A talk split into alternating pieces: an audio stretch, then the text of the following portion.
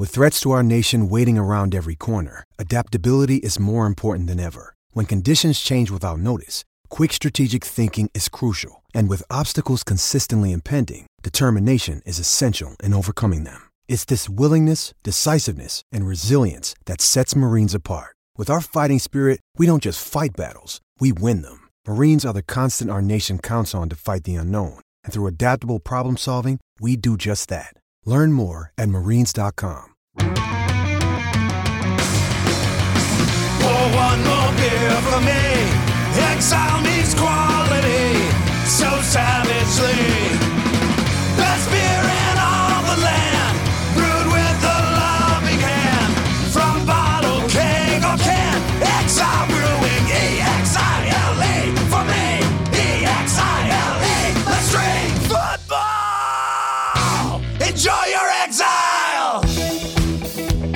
HN Podcast, John Miller, along with Rob Howe for this installment of the HN Podcast, brought to you from Exile Brewing Company as well as Heartland Flagpoles and Flags, Rob Iowa 3 and 2. Um, haven't uh, got to talk to you for a couple of weeks after the Penn State game. I thought, um, I mean, I I think a lot of us were a little concerned or maybe interested is the right word to see if there would be a little bit of a hangover effect from the, the loss at Penn State where everybody had emptied their tank and had put so much into that game and on the line. And, you know, the defense, how they how Michigan State came out in that first drive, I think, you know, that wasn't necessarily a super shock. And uh, the defense really only gave up 17 points on the day, and if you're uh, playing a road game, you should in the Big Ten, uh, and you only give up 17 points. That should be a winning number, except when your offense just doesn't really fire a shot. That's probably the disappointing part of it. What were your thoughts uh, from being on the scene there in East Lansing? Yeah, I would agree with your sentiments, and it, it just was. It just felt like Iowa was stuck in quicksand all day. It is, for whatever reason, you know, you know, and I think we'll talk about different things that we saw that need to be uh, corrected, but.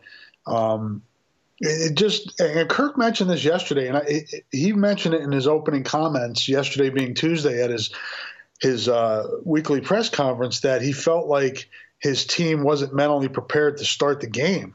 Um, and, and, you know, John, he doesn't say things like that very often. And it struck me, and I asked him about why he felt that way. And he felt that the way Michigan State traveled down the field after taking the opening kickoff for a touchdown really was demoralizing and just kind of got Iowa on its heels. And I just felt like they stayed there most of the day. Um, and there are different factors that, that went into that. But um, and then Michigan State scored a touchdown, I believe, again on their third drive. So while the defense did play well for the most part that game, I think the start was a surprise to him. I think he felt his team would come out better with more energy on the road, more urgency. And in talking with some of the Michigan State players after the game, they made no bones about it. That was a must win for them. That's the way they played that game. And it looked like it from their perspective, where it did not look like there was a sense of urgency for Iowa. All right, first play of the game. Uh, Lewerke completes a 31 yard pass to um, Felton Davis, who had a huge day. He was also going up against Michael Ojemudia. Um, and then the next play, they ran for two, uh, completed to Felton for six, completed to Stewart for three, completed to uh, Felton Davis for eight, uh, a rush for three. Uh, and then uh, completion to Felton Davis for 22. So it was four completions to Felton Davis on that first drive, and I think his career high for receptions in a game prior to that was five, and he had four in the first drive. So yeah, okay. I mean, that's not the way you draw it up. But sometimes stuff happens. I guess I've never understood the we weren't ready to play. I, I, don't know what that means. You get off the bus, you go through your prep, you're playing a physical game. You know you're going to be hitting, you know you're going to be covering, you know you're going to be tackling. Maybe the maybe they just didn't have the right level of energy or focus. I, I, I guess I've never quite understood that one where I do understand lack of execution and things of that nature. Sometimes the other team actually executes so to me, when when you say, well, you know, we had a lack of execution, and Iowa had a ton of lack of execution on offense, which we'll talk about in a minute. But you know, so if you expect your team to execute offensively, isn't the opponent expecting themselves to do the same things, and sometimes some drives they just do it better than you. I, I, I just I'm not really swallowing that sort of stuff. Uh, maybe, maybe sitting there saying we weren't ready to play is code word for something else, and, and it's a, a, better PC thing to say, or you're not wanting to give away competitive disadvantage. I don't know. It probably is what it is, but sometimes the other team just does things well. Yeah, and sometimes you know when you get hit in the mouth a couple times, like they did on the first, two of the first three drives where they gave up touchdowns sometimes it's hard when you get stunned to come back from that, especially when you're, you know, 18 to 23 year old kids. You're on the road. You get the Michigan State crowd was great, as good as I've ever been around, and I've been going to that stadium since. I think '99 when Nick Saban ran up or whatever the heck that game was. That was just with Plaxico Burress. Right. Um, but that was the the crowd got in that game early and Iowa aided that. And and I agree with you. Michigan State had a really good game plan on both sides of the ball and executed a lot better than Iowa did. But just the intan- intangible things when you go on the road, um, you want to be able to take the crowd out of it. Iowa never did that. That crowd was in it the whole day from start to finish, and I think it rattled Stanley. Yeah, I think so too. In Michigan State's second drive, first and ten at their own twenty-six, and first down Iowa gets a roughing the passer penalty on Parker Hesse. So then it gives them a new set of downs at the Michigan State 41. Um, they wound up gaining no more yards that drive, and they punted. So it's still seven nothing after the first two drives. So yeah, where did they that to? What's that? Where did that punt go? Where did Iowa start that next drive? Uh, Iowa started the drive on the nine, and it yeah. started several drives from inside there. And clearly, Iowa has a new policy. Um, they have Jackson standing on the 10 and he's to field anything that's in that range. Now he did get lost on the one and he fielded it he, he, he got lost on a punt that he fielded at the one, so that was a mistake. But you know, I, I was thinking about this the other night because this is, seems to be like a shift in, in, in, in kind of theory. It used to be kind of the 15, if it's over your head, let it go. And whenever opponents down the ball inside the five, inside the three yard line, what's kind of the thing that you you hear broadcasters say who talked well you want to just punch it out and get a first down and get beyond the 10 right? So it makes sense to have your guy standing on the 10 because you feel like there's breathing room. Now that said iowa's field position in these last two games as starting field position has not been good. And that's all right. You can work around that, but one ingredient to work around that, especially on the road, is a seasoned quarterback and a competent punter. Iowa has neither of those, and I agree with you. Some of Stanley's youth showed in this game. I still didn't think he looked all that bad. Uh, there were several drop passes that he had to contend with. Um, Iowa it has less than inspiring play from right tackle, even though Sean Welsh is not a natural right tackle. He's a very good guard. He's not a very good tackle. He's not comfortable in space out there. So the offense has, to me, some interesting offensive line issues that I would not have guessed they would have five games into the season. But but Ike Boettger Ike Boettger being out, Ike Boettger being out, um, that's a bigger deal than I thought it was. Yeah, I agree. I, you know we we we thought there would be enough depth on this offensive line to be able to sustain an injury or two.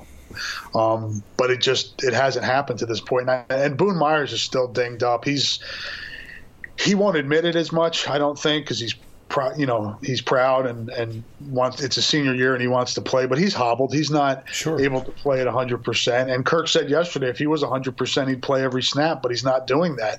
They're just trying to get him through this bye week. And you know those are two huge pieces. Those were two huge pieces of the offensive line last year.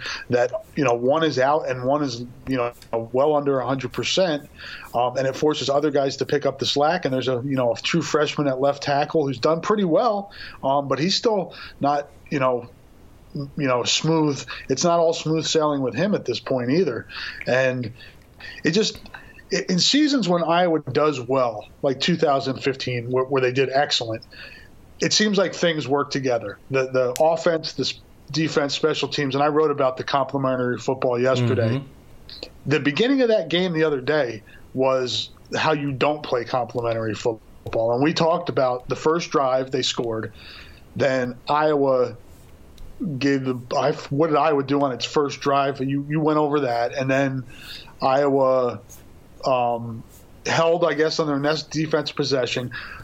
Michigan State punter pins them at the nine. Then Iowa gets whatever it was, three and out, four yeah, and they gained one yard. And then the punt goes to what? Their own 31 yard line? Uh, they took over at the Iowa 42. There you go. And so now they're in Iowa territory. And Michigan State likes to play like Iowa does that field position, flip the field, that type of stuff. And early in that game uh, was just a train wreck. It's, it's, it, it just felt like being dunked in a pool and, and the bigger guy holding your head below water. Yeah, and um, it's I, I don't know, and it's hard to quantify physicality wise. You know, if I was getting beat phys- physically, um, but you have to th- wonder a little bit with with younger tight ends that are more pass catchers now than they are, uh, you know, than they are blockers at this point. Receivers, Nick Easley, this is his first year in the system. VandeBerg's coming back from an injury. Are they blocking well? Physically, is Iowa holding up to what the defenses are, are showing them or, and, and presenting to them? And that, I mean, it's hard to tell, but it seems like right now that at least in, the, in these last two games, the other team won the physical battle. Yeah, I, I think so, and I think you make a great point with Hockenson and Fant. I mean, there was, you know, I do that film room thing every week where I, you know, record some short clips on the TV and try to highlight some things, either good things or things that are tough to see when the real bullets are flying. And there was one, there was one play, you know, Michigan State was overloading, and, and, and I do think Iowa did a decent job of actually counterpunching on some play designs. As I went through it a second time and really watched it play by play, um, you know, the one play I was thinking was, you know, they they motioned Hockenson left, and he if he would have chipped the linebacker because Michigan State was sending its linebackers on run blitzes every single time, and the safeties were coming down too. And Iowa was oftentimes in a one-on-one situation in the passing game. The one of the linebackers drifted farther to the outside to the field side, and had Hockenson chipped him even chipped him, it would have slowed his rush down. He came in, and Akrum Wadley would have had a lane. I mean, there were several times where Akrum would have had a lane if somebody would have just picked up a little bit of a block, or Akrum had a lane and didn't see it because he might have had post concussion stress disorder in this game. um, there was just a lot of lack of execution blame to go around in this one. And I actually felt, I wouldn't say encouraged is the right word, but I actually, after watching everything again, I could see what Brian Ferentz was trying to do from about the middle of the second quarter on. I think he tried to adjust earlier this week than he did the week before against Penn State. Because Iowa's, I think, Rob, is always going to come out in the first quarter and try to do what they've game planned to try to do. Because a lot of the things they do set up plays that they want to run later in the game based on something they've seen. And then if they don't establish a look early, it's not going to be as effective late. So I. I think Brian started to counterpunch a little bit. I just think there was a combination of drops. I think there was at least three, maybe four drops in the first quarter by Iowa. Uh, you know, Nathan Nate Stanley had a couple of overthrows again. That overthrow deep middle to Matt VandeBerg was really painful. That was on a flat line as opposed to any air being underneath it. But then again, he comes back later and he hits uh, a pass to Easley under duress in a bucket that was a beautiful touch play. I don't think they're far off from being effective on offense, and that's really all I think they have to be to even get to seven, eight wins this year. Yeah, and you can see that, like you're talking about. I mean, it's not like they're far away. It's not like it's a disaster. Um, the, the, there are plays to be made there, and the turnovers are killing them too. I mean, the the one with Stanley, I, that was just flukish. That was like somebody had a you know a voodoo doll and we're like, okay, let's knock the ball out Right. of his hand. I was shooting photos right at the back of that end zone, and I was like, wow, that's a touchdown. And then boom, all of a sudden the ball comes flying out. Who was open? I can't remember. I'd have to go back and look at the film because I was shooting. And But somebody, you think you think somebody was open Yeah. that he was trying to get Well, it to?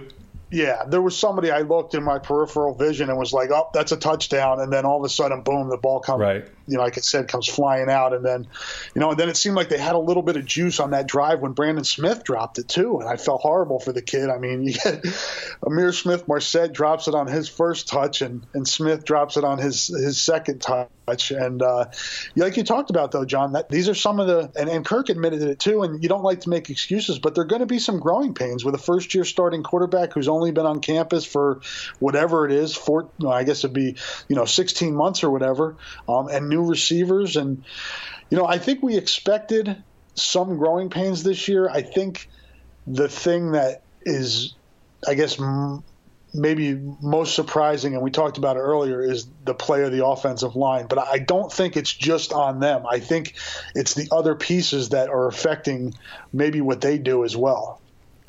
Yeah, I mean, the offensive line and Stanley and Wadley, they are facing incredibly aggressive fronts these past two weeks.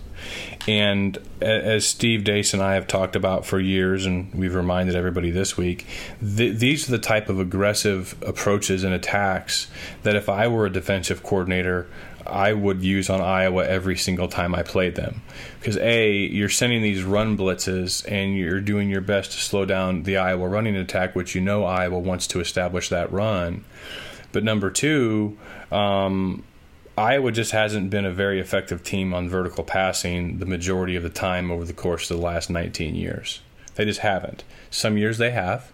Some games they have in years where they haven't been consistent at it. But thus far this year, if I'm watching tape, can Nate Stanley hurt me? Sure, he can. But I'm gonna I'm gonna roll the dice and force him to hurt me two, three times on big long plays, so that okay, I believe in him now. Now I'm gonna have to play it a little straighter. But even then, I'm not going to let Iowa bludgeon me to death on the ground. I'm going to take my chances with an inexperienced, you know, receiver slash tight end core and, and, roll the dice that way. And I'll be surprised if we don't really see that every single game the rest of this year. But I also think Iowa has more playmakers catching the ball than I thought before the season. So I think there's some hope there um, and Stanley hasn't had happy feet all that often. He's a tough kid standing in the pocket. But yeah, I mean, these offensive linemen are dealing with a lot of guys to block up. So when I when I commented earlier on Sean Welsh and how uncomfortable he looks at right tackle, that's less of a criticism. I mean, he's a great guard but Bet- Boettger goes down. So when Boettger goes down, Iowa is is at a minus at right tackle because Boettger's better than Welsh as a right tackle, in my opinion. And then they're at a minus at right guard because Welsh is their best guard. So they're down two levels of play on one side of the line because of that one injury. And I'm really hopeful that between now and after the bye week, Tristan Wirfs can get spun up enough to where maybe he can slide in and take that right tackle position and you move Welsh back inside. And if Wirfs plays anywhere near the way that Welsh has been playing at right tackle, that's a win overall in the collective. Does that make sense? It does, and I think uh, another factor in that is Boone. Right. If Boone, if Boone's healthy, he's probably at right tackle right now. That's a good point. That's a very good point, actually. So, so yeah, either that, Boone or Wirfs, one of the two. Because then you would have Boone at right tackle, and then Keegan Render at left guard and Welsh at right guard.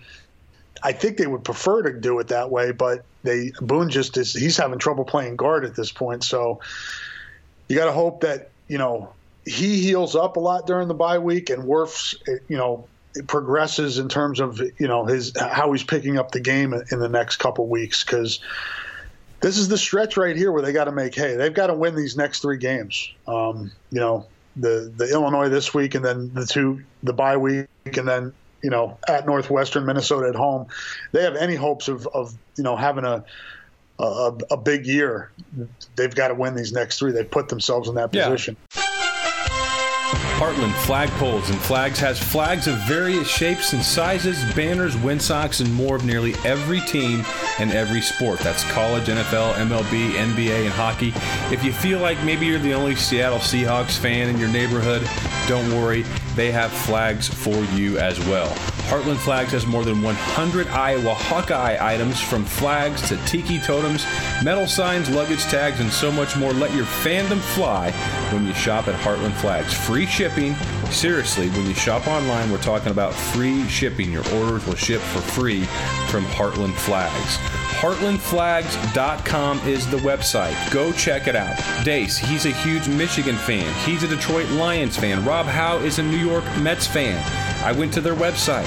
HeartlandFlags.com has it for you again. Free shipping on all orders online. Follow them on Twitter at Heartland Flags. And once again, visit them online at heartlandflags.com. Yeah, and say let's just say that if they do that, they're six and two, and then they have what Ohio State uh, after that at home, and then they're at Wisconsin, home against Purdue, and then at Nebraska, and you know going two and two in that stretch is going to be a tall order, but it's not impossible. I mean, I said before the season if this if this if this team can get to eight and four, I think it'll be one of Ferentz's better coaching jobs. And, and maybe the way that they played, the, the win at Iowa State, got a got a lot of people excited. How how well they fought and competed against Penn State by and large. Uh, had a chance to win, even though you know Penn State put up 570 some yards of offense, but they did run 99 plays. Maybe that made made us feel a little better, but still, I mean, I have them at six and six. I think. Did you have them at eight and four or seven and five? Seven and five. So you had him seven and five. So I mean, those things are clearly still there, and I agree. If they if they can go three and zero the rest of the way, they're playing with house money as far as I'm concerned. The rest of the season. Now, some of you listening don't want to hear that. Some people probably still think they can win the Big Ten West. I've never thought they could, and I don't think that they will. Now, the guys in the locker room don't believe that, but I'm just trying to be a realist. Um, so yeah, and then I, I mean, Illinois is not a good team, Rob. I don't know if you got a chance to watch them on Friday night uh, or any other times this year. They're just not good at all. So Iowa should not struggle with them. Um, 20 points is a big line for Iowa to cover any time or feel confident about, just the way they're constructed. But I could see Iowa winning this game, you know, somewhere around. Well, last year, though they went 28 nothing, you know, something around like, you know, 31 7, 35 7, somewhere in that way. And I say this every year but I, man, I really mean it this year. I think the bye week comes at a perfect time for them. Yeah, I would agree, and on, on both points, Illinois stinks, and it's a good time. um, yeah, I did my preview today, and I think I have Iowa winning twenty-seven to ten. Because um, I think, like last year at Illinois, I think Iowa will have a conservative game plan. I just think they know they can win this game by just you know playing close to the vest. Um, I would like for to see them open it up a little bit, and maybe they will if they get comfortable. But I still think they're going to try to just out physical Illinois, and I think Illinois has played 19 true freshmen this year. They've played yeah 19 true freshmen and something like 33 first time play, guys that have played for the. It's just insane. They're so young, and uh, I don't know if Lovie's going to see the the fruits of somewhat increased recruiting uh, in Illinois because I, I, just it doesn't seem like he's I mean he's changed quarterbacks now, um, which is you know not a sign of desperation but but usually a sign of uh, um, instability for sure. Yeah. That, that things aren't aren't going well and and I think the quarterback change this week plays into Iowa's favor. You go from a guy that can run the ball um, to a guy that's going to sit back in the pocket and not really move the pocket much. And Jeff George Jr. Um, and that's another thing that we haven't talk, touched on yet. As, as, good as the defense has been, the pass rush has been really inconsistent. Um, and I think that's something that, that they you'd like to see signs of this week moving forward, whether they find ways to blitz, which I know they hate to do, but get more pressure on the quarterback. Yeah, I would agree with that. And you know, to go back to the start of what you said, I think that they'll have a conservative game plan by and large from a standpoint of they still are not consistent on making the makeables. They still need to go out and establish getting four yards on first down. Um, and that may not be sexy. That may not light up the highlight reel, but you want them to go out and work on those types of plays that they're going to need to get four and five because Iowa is a horrible second and 10 team. And you know, against against Iowa State, I think they averaged third down and nine yards per conversion, and they were seven of fifteen on third. And I remember at that time thinking, man, they got they got away with one today on that. Yeah. And against Penn State, uh, and I think against Michigan State, it was similar third and distance, and they didn't get away with them on in those games. So go out and work on getting four yards on first down via the ground or via the short passing game. Then work on a couple of those deep balls. Just to, so I agree with you. I mean, I really think they really do need to focus on the fundamentals in this game. And if that leads to a lower score, I don't give a darn. They need to go back and do that because you know they're going to do that during the bye week. As, as far as a pass rush is concerned, obviously AJ Epenesa getting more plays out there. You know, there was one play that I highlighted in my film room breakdown that, you know, I remember telling you this a few weeks ago when people were asking how come AJ's not playing more. I said, I bet it's a contain issue. And oh boy, was there one right in center, right in front of the crowd. But then the, net, you know, a couple plays later, he did a really good job and he was very conscious of it. But he was just so ready to go in there and, and kill somebody that you've got to make sure you're taking care of your containment responsibilities as well. You know, I, I think that this defensive line has and it may not happen this year. Maybe next year when they get you know another year older or whatever. Um, I think that they can apply pressure. We've seen them do it, but it's just not been consistent. Yeah, and I to to touch on your your point about the offense, I think we're going to see more of a concerted effort to get Akrum in space. I think they're realizing now that you know the game plan of putting him into the eye or single back and running against eight and nine man fronts just isn't going to work for, uh, for you know on on multiple levels. And he and Kirk both talked on Tuesday about you know, getting Ivory Kelly Martin and Toren Young more reps, getting them more into the rotation. I can see Akrum more in the slot doing some different things and getting him in space and letting the young running backs put them in the backfield um, and, and, give teams that type of a look so they're not loading up as much or at least keeping them more honest and getting Akrum involved in that short passing game. I think when teams – towards the end of last year when things really picked up for Iowa on the offensive end. Oh, I shouldn't say really picked up, where they actually got they were able to score a little bit towards the end of last year. Um, it, a lot of it was Akrum in space and Akrum, you know, catching passes, and I think they need to get back to that. Yeah, I mean, I hate to say this, but maybe they need to dust off some of the old uh, Greg Davis film from the Michigan game uh, and kind of look at that. But yeah, you know, I, I, this is a perfect game also to get Ivory Kelly Martin uh, I, it, some action as well as Toren Young.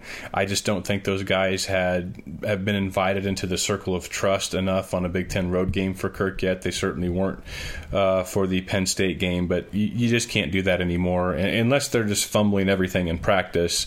But th- you got to get them worked in this week, get them ready to go. Then you have the bye week, and I think the rest of the way they have to be a big part of it because I just don't get the sense that James Butler is going to be back anytime soon. No, he kind of. I asked him about. I asked Kirk about that on Tuesday, and he he was hedging a little bit, and he said, he, you know, I said you originally said through the bye week. Are you still on that timetable? And he said, you know, they're going to reevaluate it next week, meaning the bye week, um, and then it could be a couple weeks after that. So he he dinged his his he, he messed his elbow up pretty good, and then I you can't as as a it's his right arm too, where where I think he let you know where he would normally carry the ball. So that's not something to mess around with, and. Um, I think we saw a little bit of, uh, you know, what those. I, granted, it was North Texas's defense, but those two young guys looked pretty good. I think you know you got to take the training wheels off and let them go a little bit because I think you need you need to to do some things with Wadley to get him you know get him going, and I think they can do that by using the other two running backs. Indeed. Anything else, Rob, that maybe we forgot about that you want to mention? Yeah, I mean the amazing return of Brandon Snyder. Just mm, yeah, just just to, I think it was the second week of April that he tore that ACL and had re, had it repaired, and it's what we're today's what October fifth. Um, and he was cleared last week to play. And Kirk said on Tuesday that he will play this week, just not sure how much. And I, I think that's a boost. Uh, he's a he's a team leader. Um, he, he's a very cerebral player. He understands the defense. Um, the safety play has not been great this year. Um, and I thought he played better. He certainly had his issues last year, but I thought he played better as the season goes on. And I don't think he's a he's a quick fix. It's going to take him a little while to get himself reacclimated, but um, I, I, think it's a boost. And I, I, think the ability for Amani Hooker to play both safety spots really gives Iowa, you know, an opportunity that you know Phil Parker and the and the defensive coaches an opportunity to maybe pick the best two there. Right. Um, and, maybe Miles Taylor gets into a rotation with Hooker and Snyder, and, and Hooker plays both spots, um, and they rotate those guys and maybe figure out, you know, in the next few weeks what what the best twosome is back there because. Um, they need to they need to shore up that back end a little bit. And I think Brandon Snyder helps that. I yeah, that is miraculous. I mean, correct me if I'm wrong. You may remember this better than me, but I think Chad Greenway and Jermelle Lewis both came back to play in around the October timeframe of the years where they tore an ACL in spring. Um, I, I, know that Greenway did, and I remember clearly that Greenway was a shadow of himself as far as athletic ability of what he was before the injury. Then the following season, he you know you know he was Chad Greenway, and yeah. I think Jermelle Lewis might have been the same. I guess I don't hold out great hope um, that you know you're going to see the Brandon Snyder that we saw last year, and I think it would be good that if he does play. Obviously, Kirk's not going to play the kid if he's at any risk of hurting himself, which he isn't because the medical staff makes that decision, and Kirk's not going to play the guy if he's going to be a liability for the defense. Um, Greenway played mostly on special teams. Uh, you know, I think it was his you know redshirt freshman or sophomore year, one of the redshirt sophomore year. Um, but I, I, think that a rotation would be best for Snyder because I don't think he's ready to go 60 to 80 plays a game. No, I would agree with you. No, and I, it's going to take some time, and you hope by, you know, by November, right. he's he's where you, where you need him to be, and and I, I think his presence out there will be will be a boost. Um, I know maybe that's that's overplayed. The, I don't think know, so. I actually I agree with you and and that spot, that position, that free safety position is so important in Iowa's defense. And um, you know, uh, I think him just being out there and being on the field again in practice is probably helping them. He he was a heavy hitter, and Amani Hooker looks like he's someone who packs a wallop, but also doesn't totally do so at the expense of his coverage responsibilities. If you catch my drift, yes. Um, so I absolutely think. I mean, Bob Sanders was a huge lift for the entire team, both sides of the offense. Uh, so I, I, don't think that's a, a, discount at all. So yeah, that that is a um, pretty quick healing guy there. All right, we'll see about how much he plays and everything else on Saturday when Iowa plays against Illinois. That is an 11 o'clock kickoff, and uh, I don't think you'll have to sweat too much on this one as much as you did the last time you were home. So you should be good. Looks like it could rain. We're supposed to get rain later in this week, so it could be a wet, wet uh, day at Kinnick on Saturday. I would have to, if, if I were you, I would say, um, all right, we're going to have to go to the USA Today images for this one. I'm going to be in the press box. Oh, believe me, I've thought about that option. I may utilize it on I'm just telling you what I do, Rob. Yeah. Uh, you wouldn't catch me sitting on the turf in the rain for anything. Not a chance. And no, I, you know, and I, it, I, the rain is the worst to shoot in. I, as cold as it was at Nebraska a few years ago, and I think Brian Finley may have shot that game, but I've I've shot in cold. I prefer the cold to rain. Rain is just miserable. Yeah, no, thank you. All right, thanks, Rob. Thank you to Exile Brewing Company as well as Heartland Flagpoles and Flags. As always, we'll talk to you soon.